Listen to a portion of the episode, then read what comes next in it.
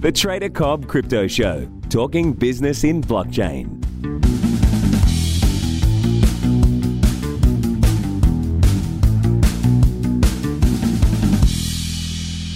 Hello, everybody, and welcome to the Trader Cobb Crypto Show. Today's guest is from the world of real estate. It's Marco Santarelli, who is the founder of Norada Real Estate Investments and the host of the Passive Real Estate Investing podcast. So, thank you so much, Marco, for being on the show with us today. Craig, it's my honor to be on, and I'm looking forward to uh, this chat today.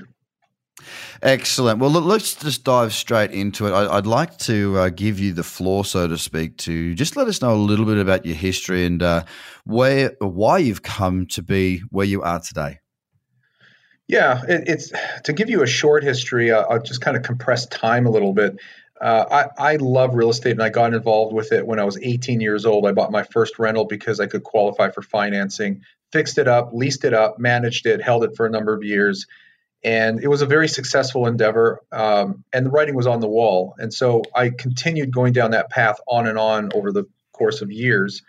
Um, fast forward to 2003, for those listening uh, and know the U.S. market or are in the U.S. market, real estate was, you know, as they say, on fire. It was a really hot thing, and a lot of people were jumping in in any way they could. Uh, most of them being speculators, and it's something we could certainly talk about during your show here today. But everybody thought they were a real estate investor, so I got back into real estate investing in a heavy way. And i in one in less than one year probably nine months i acquired 84 units 84 doors of, of rental properties. So wow. i hit the ground running in 2004 and had investors coming to me asking for some help coaching mentoring whatever the case is. Uh, and again to make a long story short that was when the light bulb moment went off and i realized that i could help other people invest in real estate and create wealth, and more importantly, passive income, which is what I really harp on a lot, um, by providing them vetted real estate investments like single family homes, duplexes, triplexes, and fourplexes in different markets around the country because I was doing it for myself and all I just needed to do was scale it up. So that's a very compressed answer to your question, but you know, it, it's it's that I knew from an early age that real estate was not only a great way to create wealth, true wealth, and passive income, but it's a great way to store wealth. So whether you make your money in the stock market or selling crypto or you know flipping properties, the question becomes, well, what do I do with those chunks of cash? And I like to say, take those chunks of cash and turn them into streams of cash. Mm. No, it's a really good way of putting. It. I mean, passive income is ultimately. Uh, something you don't have to you have to work for it but it's it's in perpetuity. You, you get it for life right? I mean you, you said you, you sort of got what 87 properties or whatever it was in the, in year 2004 now we fast forward four years to 2008 when we saw the gfc and of course property prices took an absolute beating. How did you weather that storm? Yes uh, that's that's an insightful question. So um, I got a phone call in, in 2006. We had a lot of clients that were in in what we call escrow. You know, they were uh, in mm in the uh, transaction and going to a close to, to acquire these properties in different markets around the country. I got a call from one of the top uh, mortgage brokers that we were working with at the time, and he said, "Hey, so and so bank just pulled this particular loan product that doesn't exist anymore." And I go, "What? Are you kidding me?" You know that that was really where we did a lot of our business, and so it was one bank after another, not all at the same time, but banks were kind of pulling back and removing programs or changing their terms and tightening up.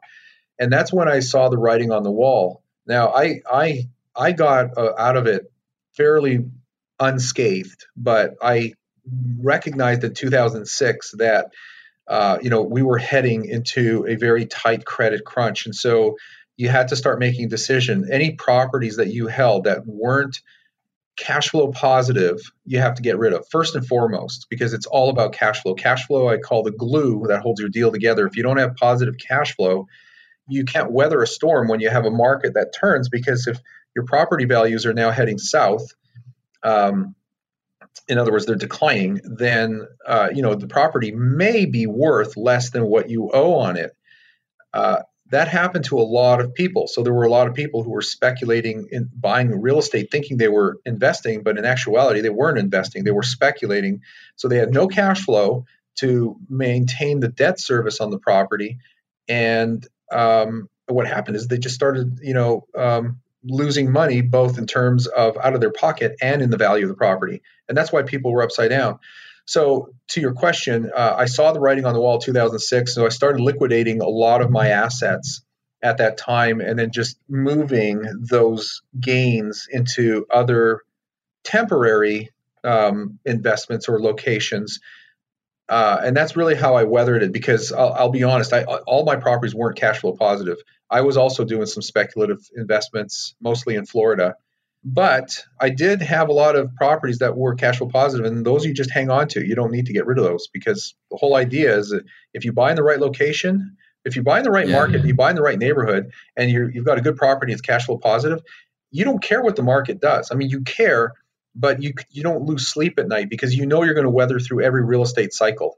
Well, negative equity and negative cash flow is the perfect scenario for an absolute failure and collapse. And one thing that uh, I want to sort of come back and touch on, which which you pointed out uh, as the, I suppose, some of the writing on the wall back in 2006, pre GFC, pre credit crunch, pre credit squeeze, pre pre you know Armageddon of financial services um, was the changes that banks were making, the the restrictions of lending. Now, uh, to bring this, I mean, look, we have an audience on this podcast all over the world, uh, big audience in Australia, US, and UK, and then it trickles down from there. So, in in Australia, which is where I am, uh, we have seen one of the most insane property bubbles. Well, I won't call it a bubble. Uh, most insane property increases, especially in the capital cities, that we had in, in history. You know, it's certainly in my history anyway.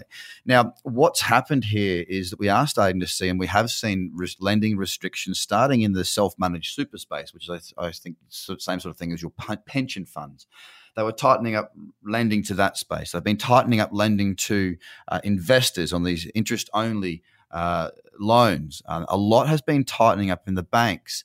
And um, as the market has stopped increasing, we've seen, you know, we, we saw the lending restrictions come in first, and now we've seen declines of 10% and more uh, in local, when I say local, I mean Sydney and Melbourne property prices. So it's interesting to see that history repeats itself. Uh, it's, you know, we've, we've been here before, and to learn off people that know what they're doing does definitely help. And the same thing can be said in the, in the space in crypto at the moment, coming back to what you said about speculation. Uh, in blockchain and crypto, a lot of people are speculating on price movements. Now, it's not going their way right now. Uh, an investment is different to speculation. I do a bit of both. Uh, I am a trader, and uh, obviously, you do in the property game. So, I just wanted to sort of touch on those points because they're very relevant to where we are right now within the property cycle here in Australia, and I do believe also in the UK. And it also relates back to the stock market as well, as we are seeing some. Uh, we're kind of seeing the perfect storm at the moment for what could be a, a fairly decent pullback across property and uh, and the stock market. So, in, with that being the case, I mean, how do you, with a property portfolio, ride through what could be another downturn? Is it purely focused on the cash flow side? As long as we're positive cash flow, we're good to go. Uh, something you're referring to specifically income real estate, like rental real estate rental real estate yeah because I mean, they, they can raise interest rates right? So how much how much sort of leeway do you need to have? How much leeway do you need to have to make sure that okay if interest rates rise as property prices fall what's the buffer of cash flow positive that, that someone like you is looking for to hold on to those properties? What i look at is what can i get for rent on a monthly basis? Okay so let's let's take an example. I like to use round numbers. Let's just call it $1000 per month in rent. And this is this is true for many of the properties that we sell to clients in many of the markets that we're in. So I use this as an example quite often. So let's just say you're looking at a property and it rents for $1,000 a month. And what you want to see is a 1% ratio between that monthly rent and the purchase price, or, or let's call it the acquisition price or the market value.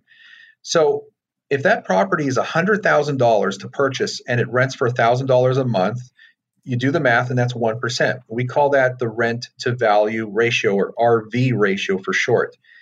That's ideally what I want to see. That is typically my market when I'm looking at properties in B, B plus, and A minus neighborhoods. Now, if it's lower than that, it's okay as long as it's not that much lower.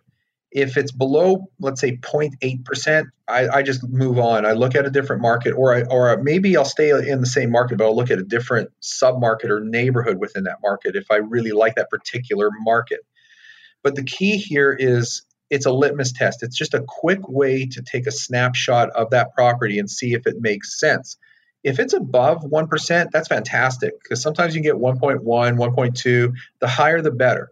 The higher that number, the, the larger your net cash flow or your annual cash flow will be on that property. And therefore, your higher your capital capitalization rate and your higher cash on cash returns if you're using leverage. So that is my qualifier and my litmus test. Now, I'll just quickly say where a lot of investors made a mistake is they started buying in markets, and I, I, don't mean to pick on Sydney where you're located, but you know you have fine, go for it. Well, you you know you have a median price uh, over eight hundred thousand dollars, and that's just insane. I mean, you're you're one of the most expensive markets in the world. You know, you're up there with San Francisco and many other countries uh, or cities. But think about that: if you go out in Sydney and buy an eight hundred thousand dollar home, I'm guessing, I don't know your market, but I'm going to purely guess, and maybe you know the answer to this question, but I'm going to guess that you probably would only be able to rent that for about $3,500 a month, somewhere in that neighborhood. Look, not even that, not even close to that. If you're going to be spending $800,000 on a property, you're uh, either in a little tiny apartment or you're in a house way, way, way out. Your yield is absolutely shocking.